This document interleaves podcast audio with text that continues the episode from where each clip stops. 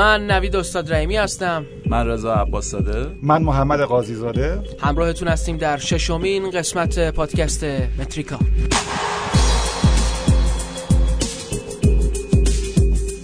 سلام عرض ادب خدمت همه شنوندگان عزیز پادکست متریکا. ششم قسمتمون رو آغاز می‌کنیم. در حالی که هفته 25 رقابت لیگ برتر فوتبال کشورمون برگزار شد. اولین بازی که می‌خوایم بررسی کنیم جدال بین پرسپولیس و فولاد خوزستان. بازی که پرسپولیس تونستش به برتری برسه. با یک گل با گلی که سیامک نعمتی زد و کلا هم نشون داد علاقه خاصی به گل زدن مقابل فولاد داره. بازی رو برد و یک گام دیگه به اون قهرمانی که می‌خواستن نزدیکتر شدن. دیگه در نزدیکترین شرایط ممکنه. از سوی مقابلم فولاد با جواد نکونام بعد از 5 تا برد پشت باختش آخرین باری که باخته بودن 11 11 سال پیش بود مقابل سپاهان و اینکه برای سومین بار متوالی در سومین جدال جواد نکونام مقابل پرسپولیس شکست خورد. پرسپولیس در پایان هفته 25 م شد 59 امتیاز و این بهترین عملکردی که تیمی در تاریخ لیگ برتر تا این مقطع داشته در واقع نشون داد که چقدر شایسته قهرمانیه. دور برگشت با یحیی هم شروع کرد. یکی یکی حریفاشو برد دیگه. یعنی همه حریفای مستقیمش رو پشت هم برد. آخرین حریفی که لیگ براش تراشیده بود فولاد بود که فولاد رو هم برد. حالا تو این راه خوششانسی هایی هم داشت مثل بازی با سپاهان یا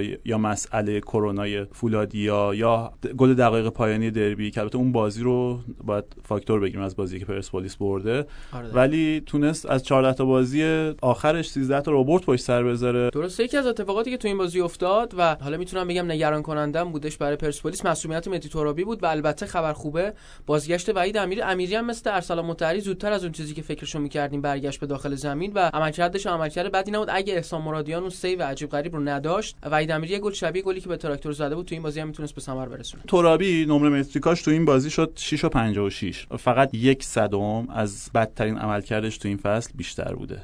به خاطر این بود که برای مهار ترابی به نظر میومد که خیلی برنامه داشتن. فولادیا. و خیلی خوب تونستن مهارش کنن صفر شوت در چارچوب صفر پاس کلیدی و صفر دریبل. این کارنامهش بود تو این بازی. برخلاف اون امیری به نظر میومد که هم تو زمان بهتری وارد بازی شده همین که خیلی پیش بینیش نکرده بودن فولادیا. فولاد کلا بازی رو خیلی خوب شروع کرد. یعنی تو همون دقایق ابتدایی می‌شد فهمید که چرا فولاد یکی از بهترین تیم های حال حاضر لیگه. چرا انقدر فرم خوبی داره. این تیمو کنار پرسپولیس قرار میدن. و این 5 تا برد متوالی از کجا میاد؟ جوری پرسپولیس تحت فشار گذاشت که کمتر تیمی تو این چند هفته تونسته بود بذاره. فضای پشت کمال کامیابینیا رو هدف قرار داده بودن و خیلی مؤثر می‌تونستن برنامه‌شون رو جلو ببرن. تعداد شوت های نیمه اول هفت شوت برای فولاد و سه شوت برای پرسپولیس بوده.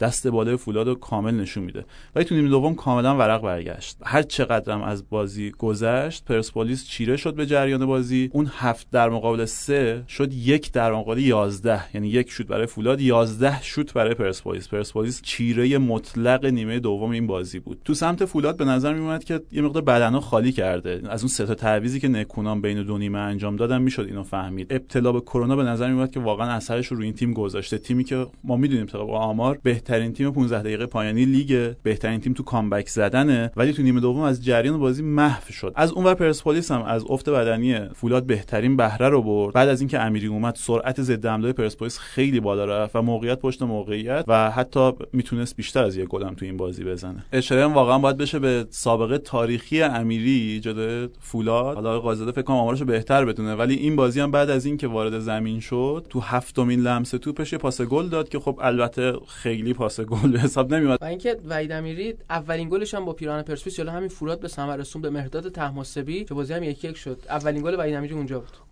کلا یه جور فولاد حریف دلخواه وحید امیری 10 تا بازی جلوش کرده 836 دقیقه بازی. تو این 836 دقیقه بازی 6 تا گل زده 3 تا پاس گل داده. یعنی هر 93 دقیقه یه تاثیرگذاری تو گل داشته و این پاس گلش هم سیومین پاس گل امیری در تاریخ لیگ برتر بودش. حالا امیری شد ششمین مهره هجومی پرسپولیس که تو این چهار هفته بعد از کرونا رو گلای پرسپولیس اثرگذار بوده. پرسپولیس زیاد گل نزده. ولی 6 تا بازیکنی که اون 4 تا پست جلوی پرسپولیس اشغال کردن هر شیشتاشون رو گلای پرسپولیس اثرگذار بودن. تورابی دو تا گل ماشین و شاهین زد. علیپور یه گل پیکان زد پنالتی بازی با ماشین رو گرفت. رسن بازی با پیکان یه پاس گل داد. عبدی دو تا گل به پیکان زد. نعمتی این گلش به فولاد یه اسیست هم جلو پیکان داشت. امیری هم اضافه شد به این جمع و یه اسیست جلو فولاد. یعنی همه بازیکن هایی که یحیی تو اون چهار تا پست جلو بازی داده اون 6 تا بازیکنی که می‌تونن تو اون چهار پست بازی کنن براشو همه این 6 تا رو گلایی که پرسپولیس تو این چند هفته زدن اثرگذار بودن و این یه مقدار واقعا مهار حمله پرسپولیس رو سخت می‌کنه. ما اینو اصلا دیده بودیم. قبلا راجع صحبت کرده بودیم که از موقعی که یحیی اومده تمرکز از رو ترابی تو حمله برداشته شده و پخش شده بین بازیکن‌های مختلف و مهرهای متنوعی می‌تونن اون قدم نهایی رو تو بازی واسه پرسپولیس بردارن. پرسپولیس شد 59 امتیاز. یه جوری دیگه قهرمانیش خیلی مسجل شده. و الان دیگه واسه هفته آتی باز بیشتر به فکر رکورد شکنی باشه. خب پرسپولیس اگه جلو نفت مسجد سلیمان امتیاز لازم رو کسب کنه زودترین قهرمانی تاریخ لیگ برتر رو محقق می‌کنه. رکورد بیشتر امتیاز در لیگ 16 تیمی 66 امتیازه که پرسپولیس لیگ 17 هم داشته که پرسپولیس می‌تونه اون رکوردم بشکنه استقلال در لیگ 12 هم 67 امتیاز کسب کرد که اینم رکورد مجموع امتیازات در تاریخ لیگ برتر پرسپولیس. اون رکوردم واسش کاملا قابل دسترسه. به جز این پرسپولیس در بازی خارج از خونه فوق العاده کار کرده این فصل و سی امتیاز گرفته. رکورد بهترین عمل کرده خارج از خانه مربوط به همین دو فصل پیش پرسپولیسه که پرسپولیس اون فصل 35 امتیاز گرفت و می‌تونه اون رکورد رو هم جابجا کنه. خیلی رو دوره برده و 6 بازی پیاپی که برده. اگه سه بازی دیگه هم ببره به رکورد 9 بازی پیاپی می‌رسه که با رکورد تاریخ لیگ برتر برابر میشه و در اپیزود قبلی هم اشاره کردیم که الان پرسپولیس با این برد فولاد شد 19 برده و فقط و فقط یک برد. احتیاج داره که به تعداد بردهایی که در یک فصل یک تیم کسب کرده که اون هم باز به پرسپولیس لیگ 17 هم برمیگرده که 20 تاس برسه.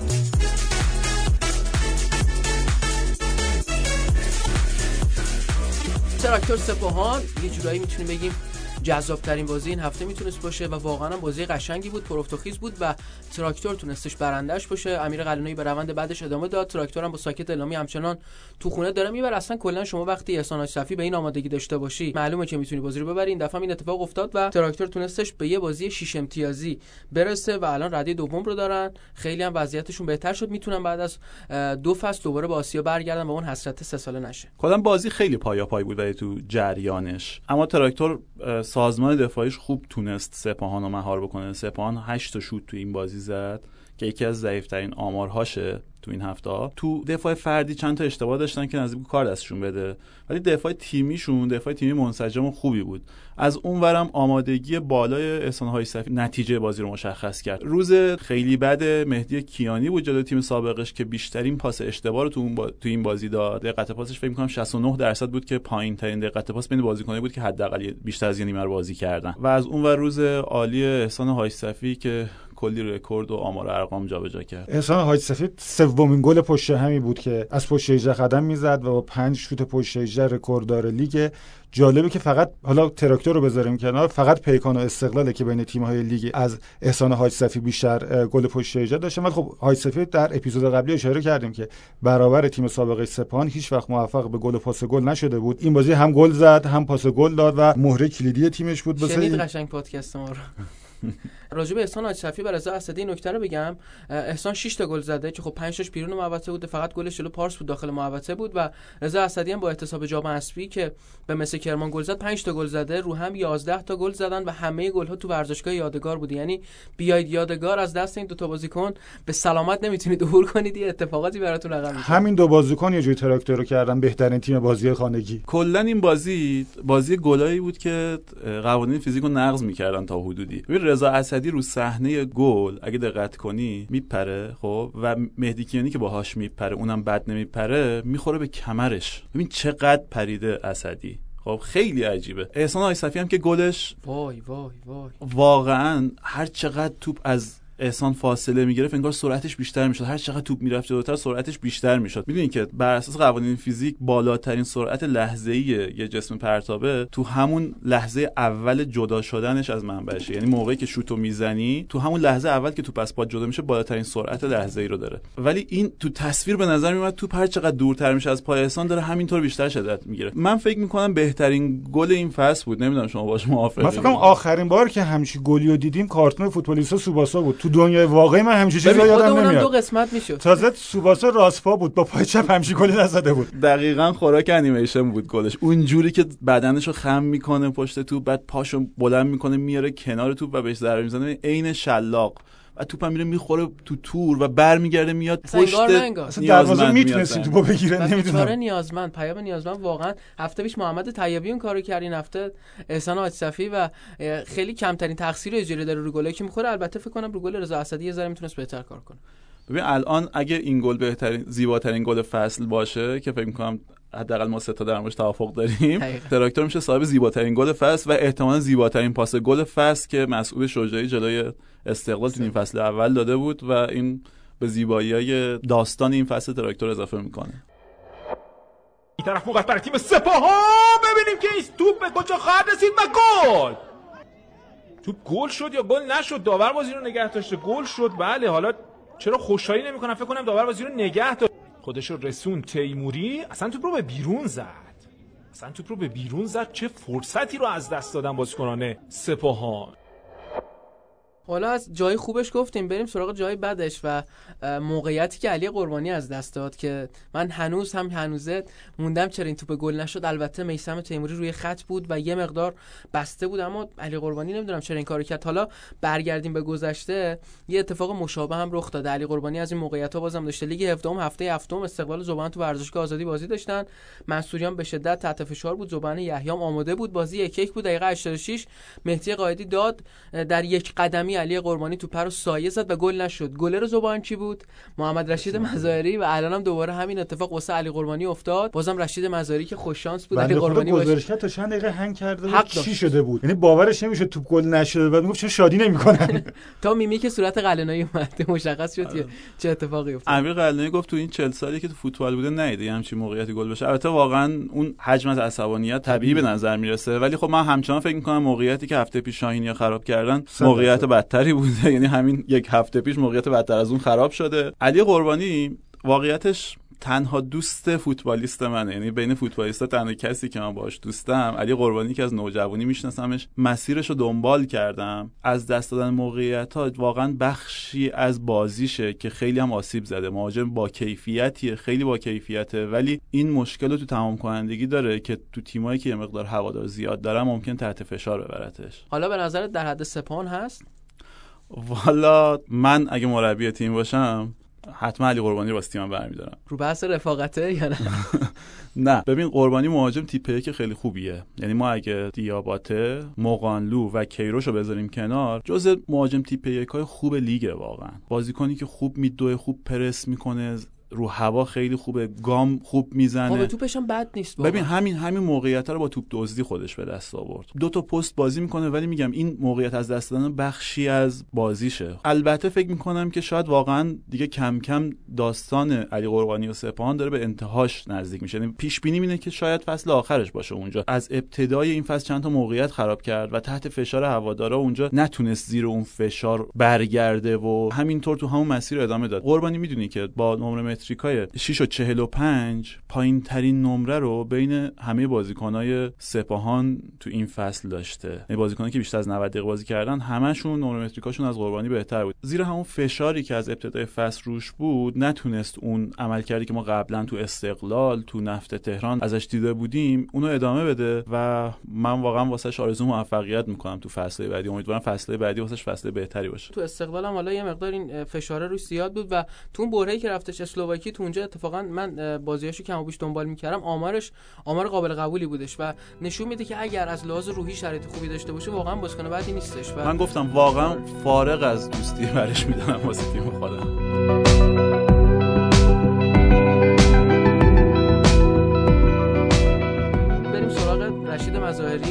کنم بعد از بازی با پرسپولیس و اون اشتباه جلو علی علی پور بود که این دفعه هم جلوی محمد رضا حسینی اشتباه دیگه انجام داد اما خودش اشتباه رو تونستش جبران کنه و شانس آورد دیگه و دروازش باز نشد. راجع به رشید هم یه صحبت کنیم. قبل بازی خیلی دوست داشتم رشید یه بهونه ای بده بهمون که تو این شماره پادکست راجعش صحبت کنیم. به همون دلایلی که خب وریا رو به ترجیح میدم علی کریمی رو ترجیح میدم شخصا. رشید البته بعد از بازی بهونه ای داد که باعث شد با خودش صحبت کنم من واقعیتش. یه استوری تو اینستاگرام گذاشت ولی خیلی زود اونو برداشت. خب اون استوری یه جوری به دست ما رسید.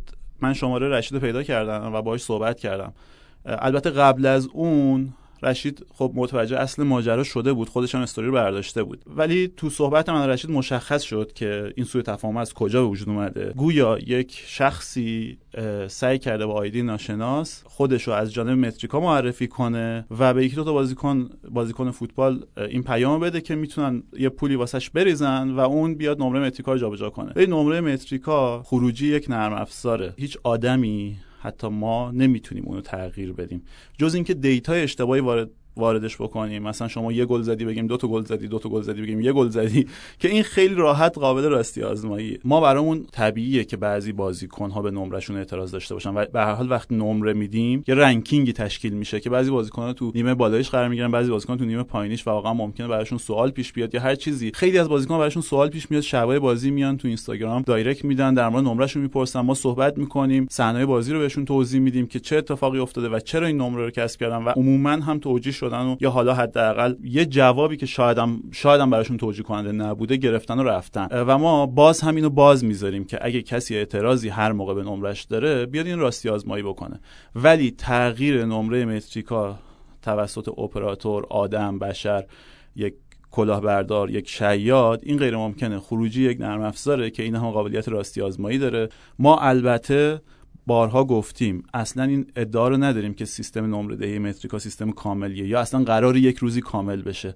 به نظرمون هیچ چیزی کامل نیست و هیچ چیزی قرار نیست کامل بشه. فقط کافیه تو مسیر تکامل حرکت بکنه. و ما واقعا تمام تلاشمون رو کردیم که هفته به هفته فصل به فصل کارمون کیفیت بهتری داشته باشه اشتباهمون کمتر بشه. هنوزم اشتباه داریم.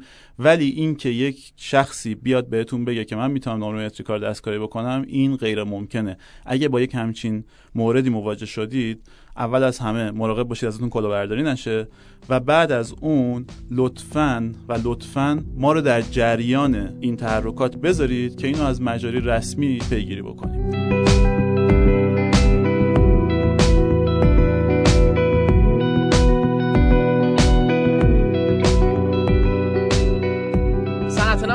استقلال دو روزای بعد فراد مجیدی تو خوزستان به در برای سومی که برگشت اونجا البته کنار زمانی هم نبود تیمش بردش بعد از چهار تا مسابقه استقلال به پیروزی رسید و اینکه استقلال بعد از خیلی وقت تونستش برای بار دوم تو این فصل دو بار پشت سرم کلینشیت کنه و این اتفاق خیلی مثبت می‌تونه براشون باشه. جلو تیمی که تیمیه که خوب گل می‌زنه یعنی صنعت نفت. تو زمان خیلی مهمی هم این اتفاق افتاد الان با امیدواری واقعا به این پنج هفته پایینی نگاه می‌کنه استقلال.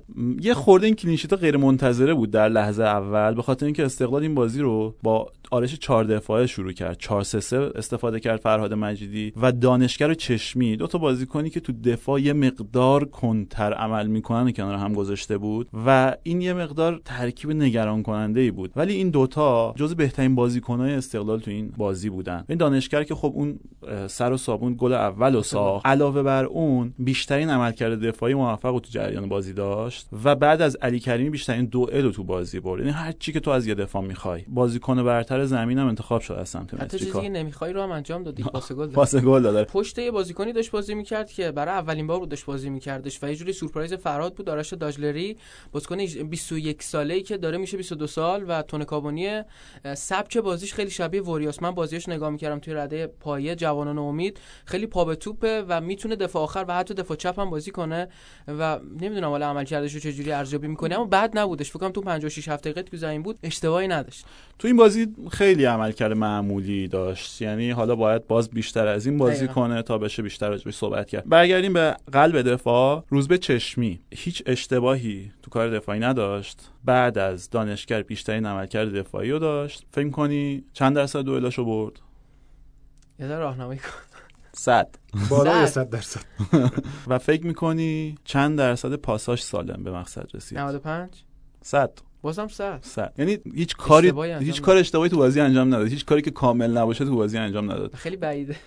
خیلی خوب بود. ببین روزبه بالاترین دقت پاس رو بین همه بازیکنای لیگمون داره. 94 درصد میانگین دقت پاسش تو طول فصله و یه فرقی هم با نزدیکترین تعقیب کننداش که محسن ربیخا و محمد حسین مرادمندن داره. اینکه برخلاف اونا پاس ریسکی میده پاس رو به جلو میده پاسی که جریان بازی رو می‌سازه میده. می‌دونید؟ حداقل تو فاز بازی سازی همون مدافع مدرن که به تنه براش استفاده میشه. واقعا هست. تو بازی سازی واقعا مدافع مدرن به حساب میاد. بریم حالا سراغ جلوی زمین استقلال. یه کامنتی فراد مجیدی داد. وقتی ارسلان داشت می‌رفت تو زمین گفت ارسلان کمکم کن. و این کارو کرد. ارسلان مطری و الان استقلال سه تا بازیکن نه گله داره. قایدی که موثرترین بازیکنشون ارسلان مطری که بهترین گلزن نیم فصل دومه برای استقلال و شیخ دیابات هم دیگه هیچی نگیم دیگه. مگه میشه موقعیت خوب بهش بدید و گلش نکنه؟ دیاباته هر 104 دقیقه یه گل واسه استقلال زده توی فصل. که بهترین آمار بین همه مهاجما این فصله. ارسلان هم هر 111 دقیقه واسه استقلال گل زده تو لیگ که نشون میده اینا چقدر مهاجمه خطرناکه همین دو تا مهاجمی که تو این بازی گل زدن. و ارسلان رو گل این بازی هم 70 متر پا به توپ رفته و با چه سرعتی که باز بازیکنه بدون توپ بهش نرسیدن.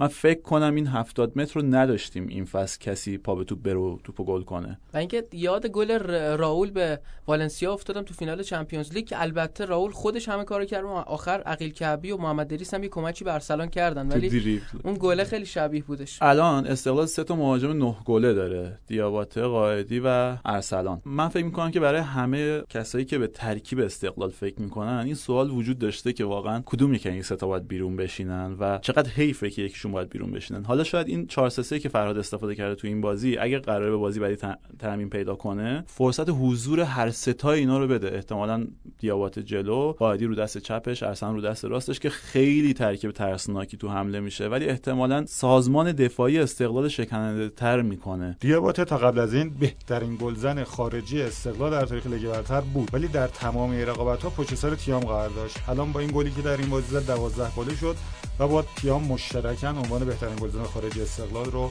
در همه مسابقات داشت.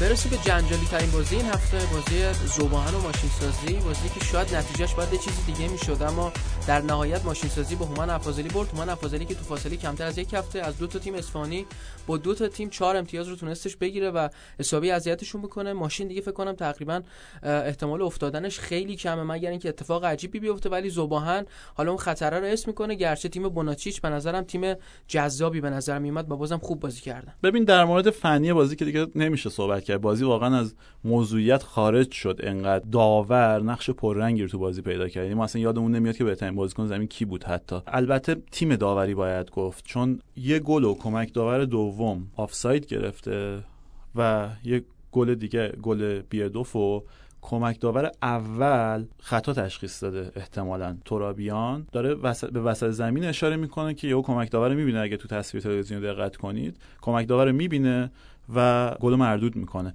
حالا من نمی‌دونم مصاحبه ندیدم ازش که آفساید گرفته یا چیزی چون آفساید خیلی عجیب و غریب تره حدس اینه که احتمالاً فکر کرده توپ خورده به دست بیردوف و یه پنالتی مشکوک هم داشته یعنی پنالتی دوم ماشین با اینکه درست بوده ولی خیلی خیلی خیلی سختگیرانه بوده. یه لحظه پیرنشو می‌گیره و ول می‌کنه. یه کوپل داوری هر کدومشون یعنی از این سه تا هر کدومشون یه تصمیم اشتباه داشتن. من یاد بازی اسپانیا کره 2002 افتادم که اوه. یه کمک داور یه گل اسپانیا رو مردود می‌کنه. یه کمک داور یه گل دیگه اسپانیا رو مردود می‌کنه و داور یه گل دیگه رو و هر کدوم به یه بهونه. یکی به بهونه عبور توپ از خط قبل از ارسال خواکین یه دونه به بهونه خطا و یه دونه به بهونه آفساید. و اون ضرب المثل شد توی تاریخ فوتبال دیگه احتمالاً. یعنی الان واکنش هر کسی که بگیم اسپانیا کاره همون اوه اوه نمی‌دونم بازی زوباهن ماشین این فصل قرار ضرب المثل بشه تو تاریخ فوتبالمون یا نه. بعد راجع به محمد حسین ترابیان هم من یه ذره صحبت کنم. خب خیلی بنده خدا اتهامات عجیب غریبی بهش وارد شد. در اینکه هر داوری مثل هر بازیکنی مثل هر مربی مثل هر آدمی می‌تونه روز خوب و بد داشته باشه محمد حسین ترابیان هم تقریبا از نیم فصل دوم امسال استفاده شد ازش. هفته 16 ام هفته 19 ام بازیای نساجی گلگوهر بازی سپاهان نفت مسجد سلیمان قضاوت کرد. بعد بازی تراکتور مس تو جام حذفی یک چهارم که تراکتور 4 1 بود و این بازی.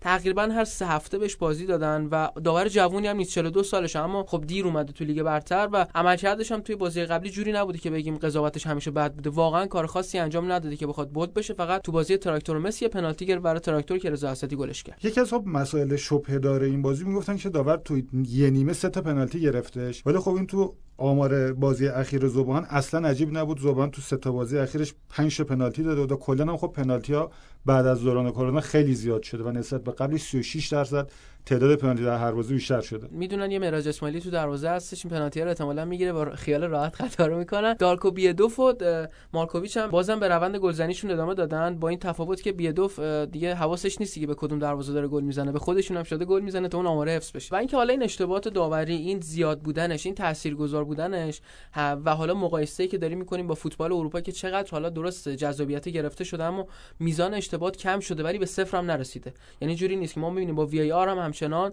جنگ و جدل ها وجود داره. آیا وجود وی آر واقعا می‌تونه به فوتبال ما کمک کنه یا نه؟ این سوالیه که فکر کنم هممون داریم تو ذهنمون و البته از قبلش هم می‌دونیم.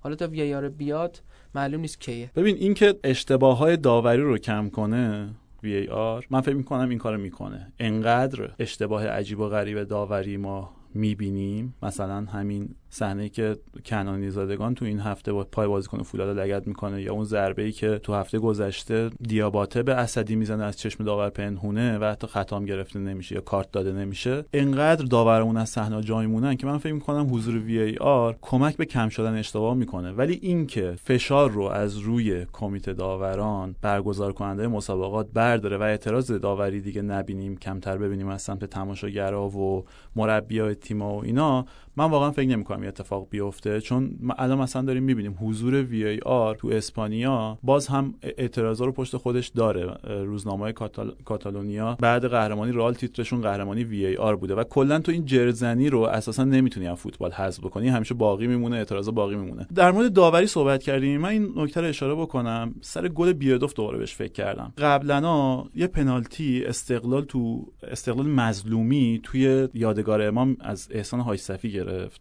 توپ خورد به سینه احسان های صفی تلویزیون بله و داور پنالتی گرفت. پنالتی اخراج. بعدها تو فصل اول برانکو هم تو پرسپولیس تو بازی با سایپا تو به سر رامین رضاییان خورد داور هند تشخیص داد. نوروزی فکر کنم شد. فقانی هم تو بازی با زوباهن یه, یه توپی که خورد به سینه بنگر رو هند تشخیص داد. ببین واسه من مسئله است که من می‌تونم بپذیرم که توپ به دست بخوره داور نبینه. نمی‌دونم چطور ممکنه توپ به دست نخوره و داور ببینه توپ به دست خورده. می‌دونی من می‌تونم بپذیرم که مجید اومده باشه امروز تو این استادیو و تو ندیده باشیش. سر گرم کاری بوده و جا مونده بود. باشی ازش. ولی اینکه مجید نیومده باشه و تو ببینیش دیگه اسمش اشتباه نیست. اسمش یه چیز دیگه است واقعیتش. یعنی یه چیز دیگه ای باید بررسی بشه. من فکر می‌کنم این از 50 50 زدنا میاد. از اینجا که داورا به خاطر اینکه از خیلی صحنه جا میمونن حالا من نمی‌دونم به خاطر تمرکز به خاطر آمادگی جسمانی چی از خیلی صحنه جا میمونن نمی‌خوان مسئولیت جا موندن از اون صحنه رو به عهده بگیرن و 50 50 سوت می‌زنن. و این 50 50 اینا رو به این اشتباه میندازه. وگرنه چطور ممکنه تو نخوره به دست و تو ببینی خورده به دست. ببین اینکه یه بازیکن پرسپولیس پای بازیکن فولاد رو لگت کنه و تو نبینیش یک اشتباهه خب؟ ولی اینکه تو نخوره به دست تو ببینیش این خیلی عجیبه به نظرم.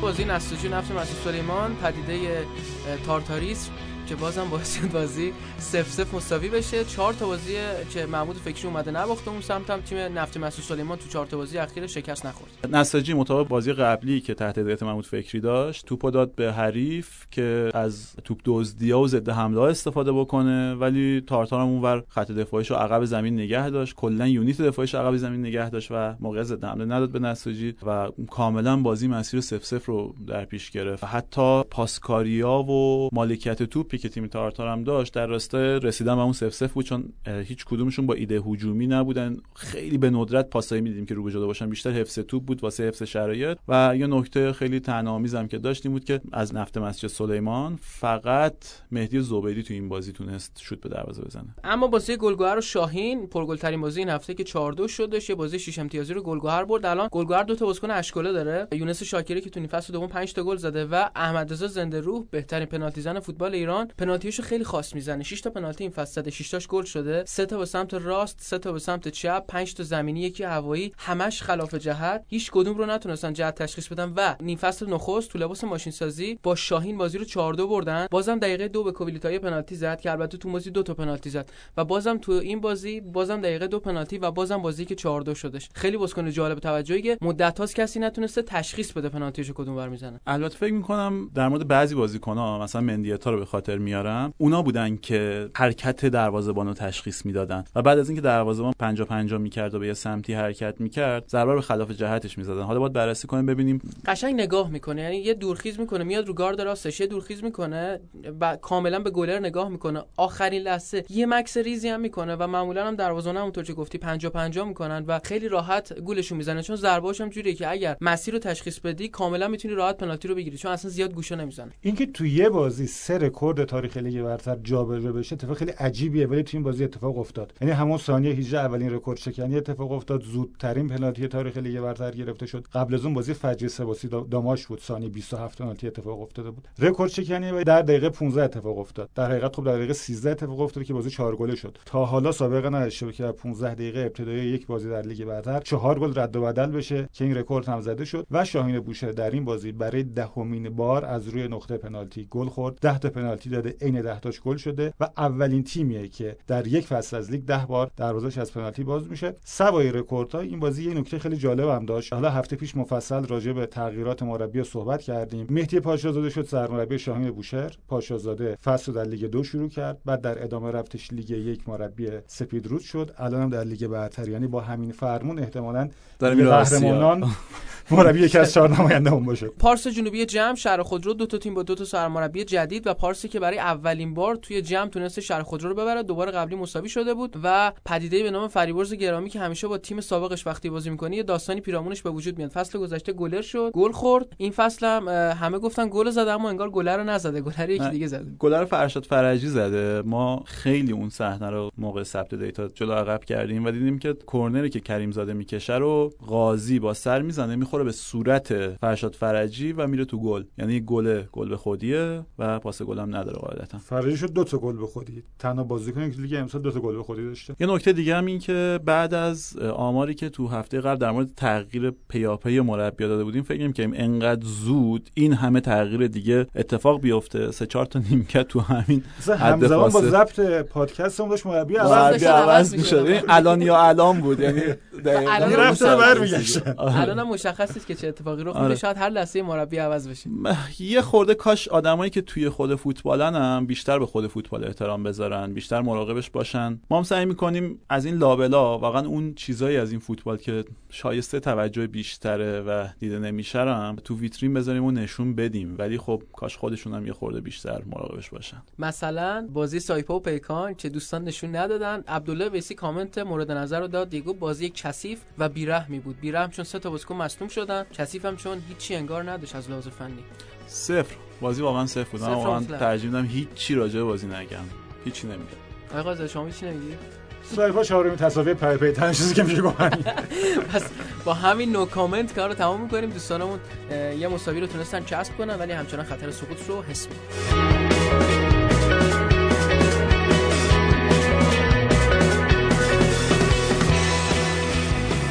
هفته 26 رقابت لیگ برتر فوتبال کشورمون پنجشنبه و جمعه برگزار میشه بازم مثل همیشه. دوستانم در سازمان لیگ همون آقایی که از فوتبال بدش میاد. لیگ رو یه جوری دوباره برنامه‌ریزی کرده که یه بازی افتاده روز جمعه و بقیه همه پنجشنبه. از بازی استقلال نساجی شروع می‌کنیم. تقابل محمود فکری با تیم محبوبش استقلال. بازی رفت رو استقلال برد ولی الان جفت سرمربی عوض شدن و فرهاد مجیدی هم می‌دونه که باید این بازی رو حتما ببره. فکری بعد از بازی مسجد سلیمان یه کامنت جالبی داشت. گفت فکر می‌کنم بازیکن‌ها خودشون واسه بازی با استقلال نگه داشتن. و من فکر می‌کنم واقعا این کارو کردن. یعنی الان تو این شرایطی که لیگ برای نساجی تموم شده نه صعود می‌کنه نه سقوط. تماشاگر نداره بازی و بازی هم یه جوری برنامه‌ریزی میشه که نشه بازیشون رو دید. چه فرصتی بهتر از بازی پخش زنده سراسری جلو استقلال پرسپولیس. و فکر می‌کنم که واقعا با یه ذهنیت قوی وارد این بازی میشن. ببین نساجی تو نیم فصل اول تیم متفاوتی بود. یکی از چهار تا تیم برتر لیگ چه تو زمینه مالکیت توپ چه تو زمینه موقعیت سازی و چه تو زمینه دریبل زنی بود. یعنی و این یه مقدار غافلگیر کننده بود واقعیتش. خیلی هم در موردش صحبت شد اون موقع تحسین شد این شکل بازی. بعد که فکری اومد تغییر روی کرد داد. فکری تو هر چهار بازی که مربی تیمش بود تیمش کمتر از حریف مالکیت توپ داشت. ولی هشت امتیاز هم از این چهار بازی گرفت و امید گلش تو هر چهار بازی بیشتر از حریفاش بود. یعنی کیفیت موقعیتی که ساخت بهتر بود و در مسیر پیروزی رفت. روی اون هماهنگی و حفظ توپی که نساجی داشت اومد یه سیستم ضد حمله ای رو سوار کرد و الان واقعا تیم خطرناکی شده نساجی و فکر می‌کنم که بازی جالبی در بیاد تقابلش با استقلال فرهاد مجیدی. یکی از تقابل جذاب این بازی جدال علیرضا حقیقی با استقلال. حقیقی کلا جلو استقلال ناکام بوده چهار بار جلو این تیم بازی کرده و هیچ وقت نتونسته کلین شیت کنه ولی حقیقی. تو پنج بازی گذشتهش تو لیگ چهار بار دروازش بسته نگه داشته و این فرم خیلی می‌تونه بهش کمک کنه که امیدوار به ثبت اولین کلین شیت جلو استقلال باشه. بجز اون سرمربیان دو تیم خب محمود فکری و فرهاد مجیدی هستن. محمود فکری 140 بازی برای استقلال انجام داده و اولین قهرمانی استقلال در لیگ برتر با کاپیتانی محمود فکری بوده. جالبه که طرف مقابلم فرهاد مجیدی حضور داره که آخرین قهرمانی استقلال در لیگ برتر با کاپیتانی شماره هفتشون بوده.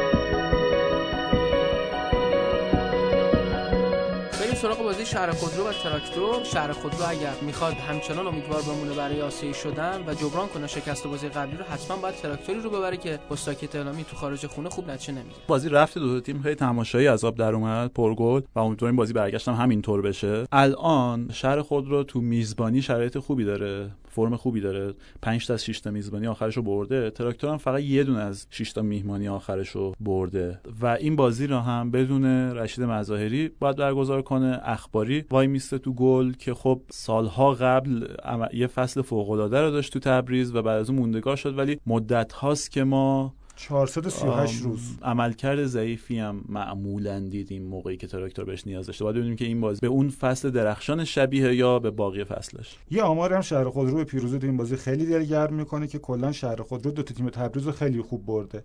تراکتور و ماشین رو پنج بار برده و هیچ تیمی رو بیش از این دو تیم شکست نداده. سپاهان و صنعت نفت آبادان بازی دو تا تیم طلای پوش لیگ و سپاهانی که با امیر قلعه‌نویی توی بازی اخیرش اصلا خوب نتیجه نگرفته و اونها اگر می‌خوان آسیایی بشن باید این بازی رو ببرن وگرنه این شایعات مبنی بر حضور محرم نویدکیا و گزینه شبیه به این خیلی نزدیکتر میشه به نیمکت سپاهان. سپاهان بین 6 تا تیم مدعی کسب سهمیه کمترین تعداد برد داشته 10 تا برد داشته. خب کمترین تعداد باخت هم داشته ولی اون نرسیدن به پیروزی اون از دست دادن فرصت ها واقعا مسئله بزرگ سپاهان بوده. تو این چند تا بازی آخر تو همشون امید گلش از حریفاش بیشتر بوده ولی نتونسته بازی رو ببره و فرصتش از دست داده و فکر می‌کنم دیگه واقعا جایی واسه از دست دادن فرصت دیگه ای واسش وجود نداشته باشه. چه موقعیت هایی که به دست میارن تو جریان بازی و چه سه امتیازهای بازی همشون باید کامل بشه و به حساب سپاهان بیاد اگه قرار سهمی قطعی بشه از طریق لیگ. و البته این بازی یه پیشینه ترسناکی هم واسه سپاهان داره دیگه. این فصل تنها تیمی که تونسته بود با ضد حمله هاش سپاهان از پا در بیاره صنعت نفت بود. چه نتیجه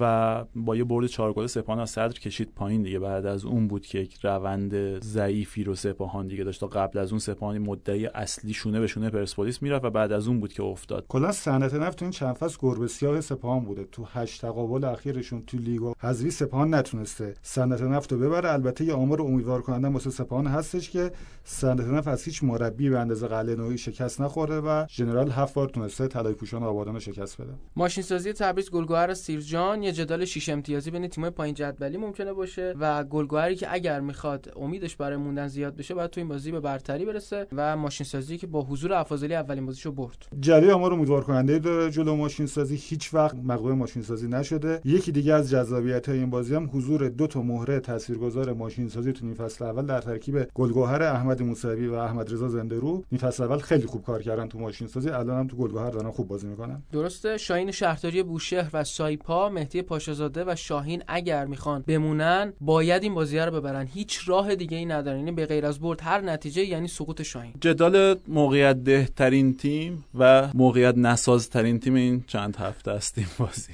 عبدالله ویسی تو چهار هفته اخیر تیمش نباخته. بسیار روند خوبی رو دارن و مقابل پارس جنوبی بازی می‌کنن که کمک مربی خود آقای ویسی. یعنی سیروس پورموسوی تو حضور داره. یه جدال باحال رو می‌تونیم بین این دو نفر ببینیم. پورموسوی پنج بار با عبدالله ویسی بازی کرده. تو هیچ کدوم از این پنج برنده نبوده. مهمترین بازی پیکان تا آخر فصل هم هست این بازی دیگه. بازی شش امتیازیه و چهار تا بازی که واسش باقی میمونه تراکتور صنعت نفت استقلال و سپاهانن. واقعا امتیاز آوردن ازشون کار سختیه. لوکا و نکو با هم دیگه باید پیکار داشته باشن و لوکا بوناچیچ مقابل تیم سابق خودش قرار می‌گیره. البته فکر کنم تو نصف با نصف تیمای لیگ همین شرایطو داره. یعنی با هر کدومشون بازی کنه تیم سابق فولاد بالاخره اولیش بوده. پا قدمش فوتبال ایران فولاد بوده. و اینکه فولاد هم با جواد نکونا مدتاست تو خونه داره خوب نتیجه می‌گیره. بعد ببینیم این دفعه شش برد پای پای در خانه. چیکار می‌کنه. واسه کسب سهمیه باید همین فرم خوبش تو خونه رو حفظ بکنه. اگه شرایط بدنیشون برگرده به اون فرمی که تا قبل از ابتلا با کرونا داشتن ما تو شکل بازیشون دیدیم که واقعا تیمی هستن که بتونن واسه کورس سهمیه بجنگن. زوباهن هم برای سومین بار تو این فصل باید بدون قاسم حدادی فر بازی کنه. تقریبا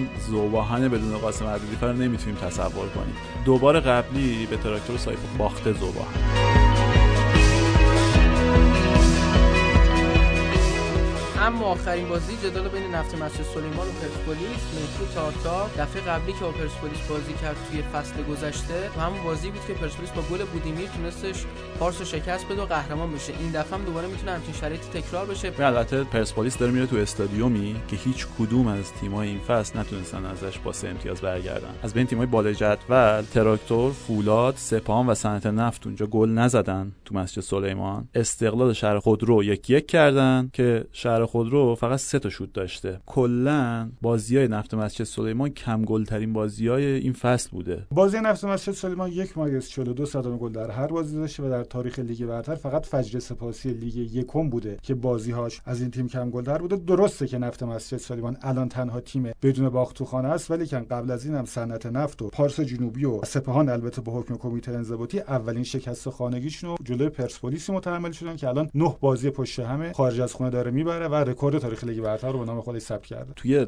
حد فاصل 600 دقیقه از لیگ نفت مسجد سلیمان هیچ گلی نخورد فقط یه دونه گل زد به پرسپولیس تو ورزشگاه آزادی. آخرین تیمیه که پرسپولیس رو برده و گلی که باهاش اون بازی رو برده تنها گل اون بازی 600 دقیقه ایشه این 600 دقیقه میشه چند تا بازی؟ بیشتر از 6 تا بازیش پشت هم فقط یه دونه گل داشته. این تیم و اون تیم رو هم. کلا 0 0 در آوردن و دفاع کردن و خیلی خوب بلده تارتار. تیمش تیم منسجمیه تو دفاع کردن. البته نکتهش اینه که پرسپولیس فکر نمی‌کنم به برد احتیاج داشته باشه واسه این بازی. شاید یا تساوی هم کار شد و حتی شب قبل هم ممکنه قهرمانی پرسپولیس تضمین شده باشه با نبردن تیمای رقیبش. برد جنبه رکورد شکنی داره بجز بحث قهرمانی. الان پرسپولیس تنها تیمی که باهاش در تاریخ لیگ برتر بیش از چهار بار بازی کرده و نبرده نفت مسجد سلیمانه چهار تا مساوی و یه باخت. کلا در آمار بازی‌های رو در رو در تاریخ لیگ برتر سه تیم سپاهان نفت مسجد سلیمان و شهرداری تبریزن که تعداد باختای پرسپولیس برابر این تیم از تعداد برداشون بیشتر بوده. خیلی جالبه شاید افتخاری واقعا واسه یه شهر کوچیک که تا حالا تو لیگ برتر به پرسپولیس نباختن من ترجیح میدم واقعا دوست دارم رکوردشون رو بتونن حفظ کنن واقعا حالا خب مسجد نفت مسجد سلیمان تنها تیمیه که تو لیگ امسال پرسپولیس هنوز نتونسته ببره. همه تیم‌های لیگ و حداقل یک بار تو بازی رفت یا برگشت برده و این از اون رکورداست که تارتار خیلی دنبال حفظش آره. تنها تیمی هم هست که از پرسپولیس گل نخورده این فصل. خب خیلی ممنون و متشکرم که همراه ششمین قسمت پادکست متریکا بودید. امیدوارم که هفته 26 ام پنجشنبه و جمعه برگزار میشه پر از گل باشه حاشیه کم داشته باشه مصدومیت کم داشته باشه. خواهشا مربی عوض نکنید. آقا چه کاریه؟ همین فرمون ادامه بدید تا آخر فصل. ما رو می‌تونید در شنوتو Anchor Spotify و CastBox بشنوید. آدرس ما که متریکا stats در تلگرام توییتر اینستاگرام و سایتمون می‌تونید دنبال کنید. خیلی ممنون و متشکرم که همراه ما بودید. خدا نگهدار.